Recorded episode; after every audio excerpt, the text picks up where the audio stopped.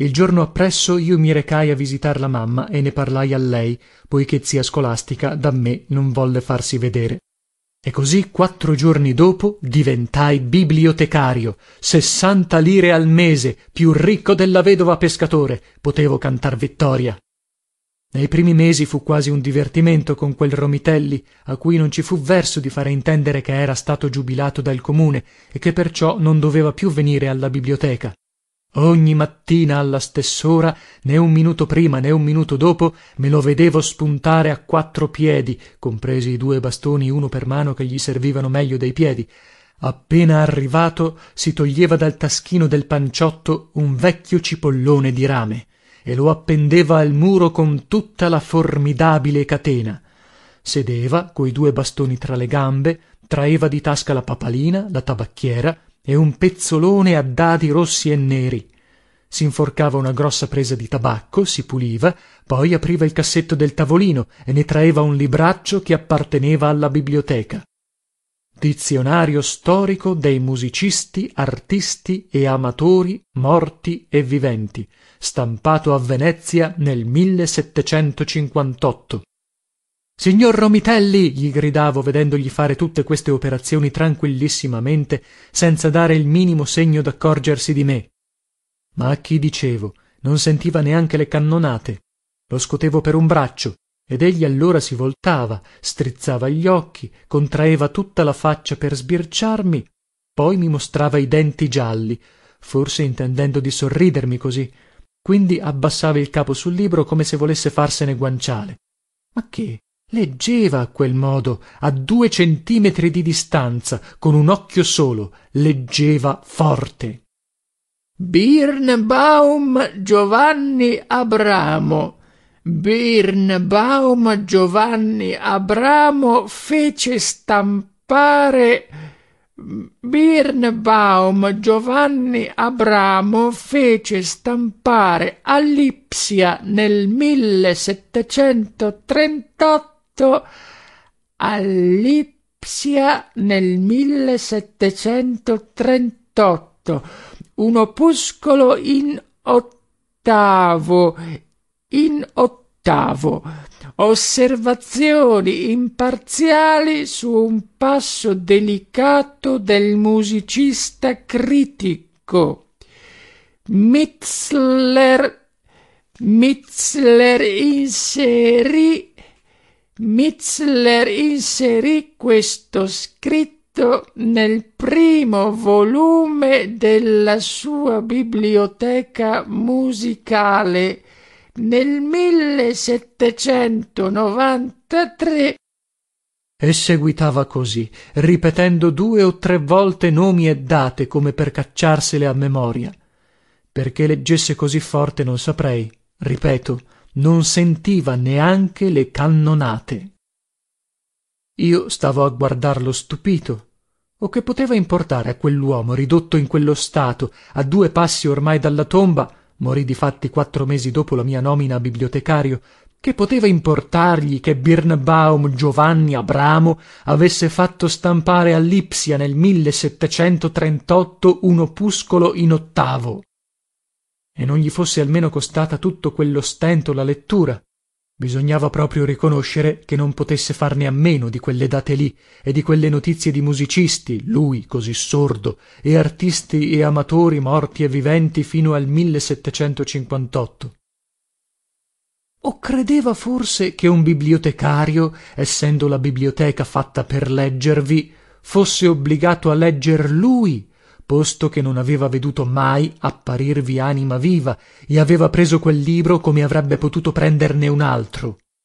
Era tanto imbecillito che anche questa supposizione è possibile, e anzi molto più probabile della prima. Intanto sul tavolone lì in mezzo c'era uno strato di polvere alto per lo meno un dito, tanto che io, per riparare in certo qual modo alla nera ingratitudine de miei concittadini, potei tracciarvi a grosse lettere questa iscrizione: a Monsignor Boccamazza, munificentissimo donatore, in perenne attestato di gratitudine, i concittadini questa lapide posero. Precipitavano poi a quando a quando dagli scaffali due o tre libri, seguiti da certi topi grossi quanto un coniglio. Furono per me come la mela di Newton.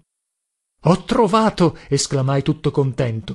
Ecco l'occupazione per me mentre Romitelli legge il suo Birnbaum. E per cominciare scrissi una elaboratissima istanza d'ufficio all'esimio cavalier Gerolamo Pomino, assessore comunale per la pubblica istruzione, affinché la biblioteca Boccamazza o di Santa Maria Liberale fosse con la maggior sollecitudine provveduta di un paio di gatti per lo meno, il cui mantenimento non avrebbe importato quasi alcuna spesa al comune, atteso che i suddetti animali avrebbero avuto da nutrirsi in abbondanza col provento della loro caccia. Soggiungevo che non sarebbe stato male provvedere altresì la biblioteca d'una mezza dozzina di trappole e dell'esca necessaria, per non dire cacio, parola volgare che da subalterno non stimai conveniente sottoporre agli occhi d'un assessore comunale per la pubblica istruzione. Mi mandarono dapprima due gattini così miseri che si spaventarono subito di quegli enormi topi, e per non morir di fame si ficcavano loro nelle trappole a mangiarsi il cacio. Li trovavo ogni mattina là, imprigionati, magri, brutti, e così afflitti che pareva non avessero più né forza né volontà di miagolare. Reclamai, e vennero allora due bei gattoni lesti e serii, che senza perder tempo si misero a fare il loro dovere. Anche le trappole servivano, e queste me li davan vivi i topi. Ora, una sera, indispettito che di quelle mie fatiche, di quelle mie vittorie, il Romitelli non si volesse minimamente dar per inteso, come se lui avesse soltanto l'obbligo di leggere e i topi quello di mangiarsi i libri della biblioteca, volli, prima d'andarmene, cacciarne due vivi entro il cassetto del suo tavolino. Speravo di sconcertargli, almeno per la mattina seguente, la consueta noiosissima lettura. Ma che... Come aprì il cassetto e si sentì sgusciare sotto il naso quelle due bestie, si voltò verso di me, che già non potevo più reggere e davo in uno scoppio di risa, e mi domandò: «Che è stato?» «Due topi, signor Romitelli!» «Ah, topi!» fece lui tranquillamente. Erano di casa, c'era avvezzo, e riprese, come se nulla fosse stato, la lettura del suo libraccio. In un trattato degli arbori di Giovan Vittorio Soderini si legge che i frutti maturano parte per caldezza e parte per freddezza, perciò che il calore, come in tutti è manifesto, ottiene la forza del concuocere ed è la semplice cagione della maturezza. Ignorava dunque Giovan Vittorio Soderini che oltre al calore i fruttivendoli hanno sperimentato un'altra cagione della maturezza.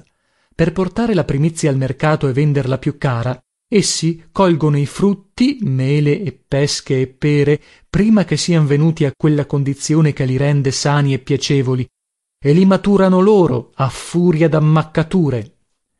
Ora, così venne a maturazione l'anima mia, ancora acerba. In poco tempo divenni un altro da quel che ero prima. Morto il Romitelli, mi trovai qui solo, mangiato dalla noia, in questa chiesetta fuori mano, fra tutti questi libri, tremendamente solo, eppur senza voglia di compagnia. Avrei potuto trattenermici soltanto poche ore al giorno, ma per le strade del paese mi vergognavo di farmi vedere così ridotto in miseria. Da casa mia rifuggivo come da una prigione, e dunque meglio qua, mi ripetevo. Ma che fare? La caccia ai topi, sì, ma poteva bastarmi. La prima volta che mi avvenne di trovarmi con un libro tra le mani, tolto così a caso, senza saperlo, da uno degli scaffali, provai un brivido d'orrore. Mi sarei io, dunque, ridotto come il Romitelli a sentir l'obbligo di leggere, io, bibliotecario, per tutti quelli che non venivano alla biblioteca. E scaraventai il libro a terra. Ma poi lo ripresi. E, sissignori, mi misi a leggere anch'io, e anch'io con un occhio solo, perché quell'altro non voleva saperne. Lessi così di tutto un po', disordinatamente, ma libri in ispecie di filosofia, pesano tanto, eppure chi se ne ciba e se li mette in corpo vive tra le nuvole. Mi sconcertarono peggio il cervello, già di per sé balzano. Quando la testa mi fumava, chiudevo la biblioteca e mi recavo per un sentierucolo scosceso a un lembo di spiaggia solitaria.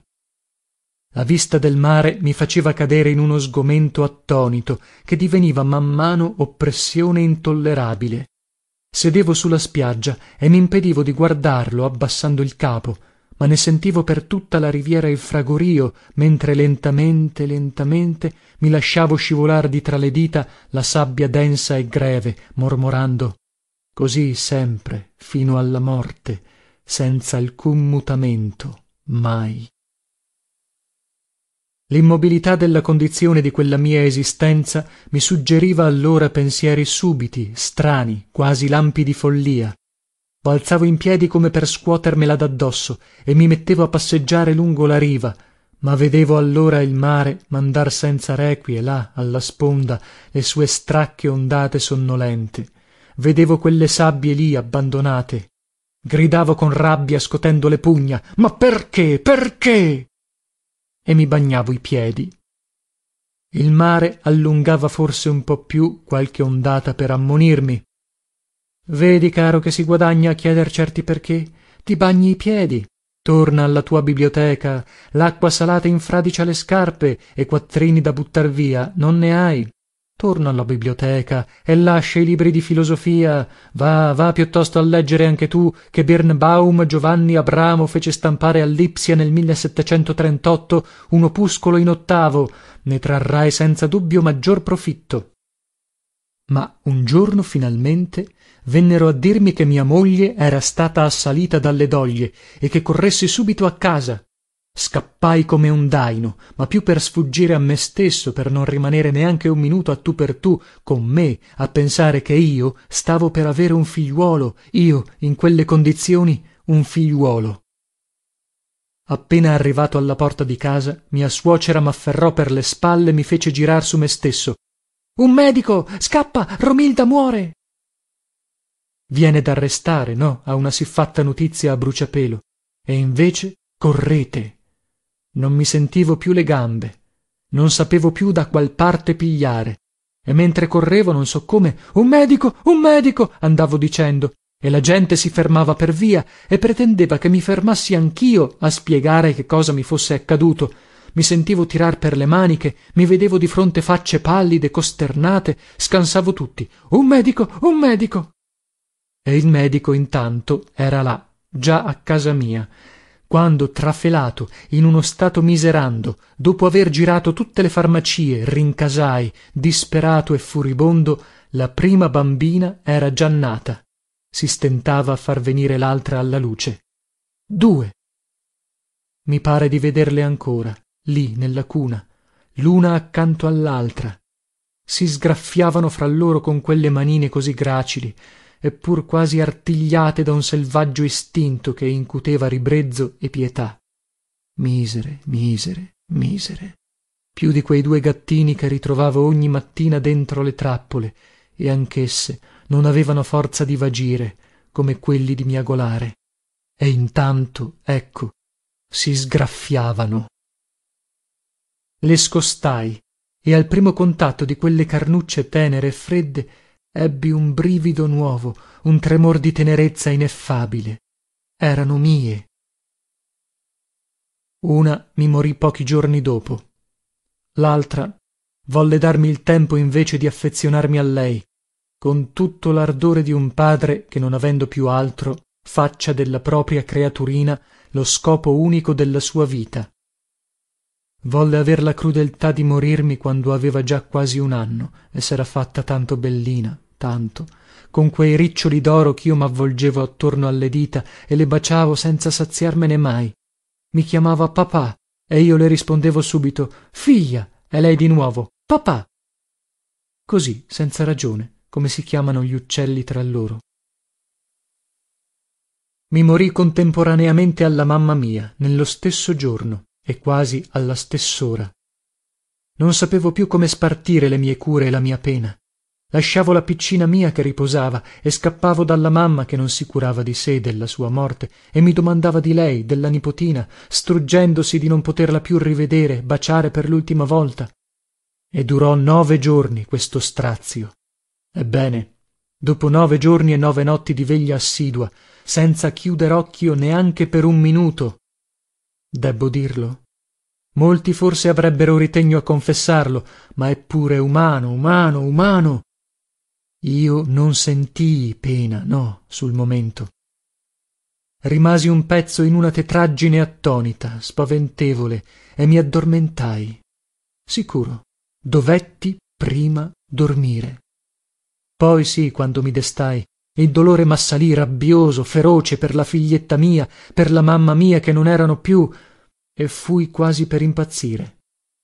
Un'intera notte vagai per il paese e per le campagne, non so con che idee per la mente. So che alla fine mi ritrovai nel podere della stia, presso alla gora del mulino, e che un tal Filippo, vecchio mugnaio lì di guardia, mi prese con sé, mi fece sedere più là sotto gli alberi e mi parlò a lungo, a lungo della mamma e anche di mio padre e dei bei tempi lontani, e mi disse che non dovevo piangere e disperarmi così, perché per attendere alla figlioletta mia nel mondo di là era accorsa la nonna, la nonnina buona, che la avrebbe tenuta sulle ginocchia e le avrebbe parlato di me, sempre, e non me la avrebbe lasciata mai sola, mai. Tre giorni dopo, Roberto, come se avesse voluto pagarmi le lagrime, mi mandò cinquecento lire. Voleva che provvedessi a una degna sepoltura della mamma, diceva, ma ci aveva già pensato zia Scolastica. Quelle cinquecento lire rimasero un pezzo tra le pagine di un libraccio nella biblioteca. Poi servirono per me e furono, come dirò, la cagione della mia prima morte. Fine del capitolo quinto.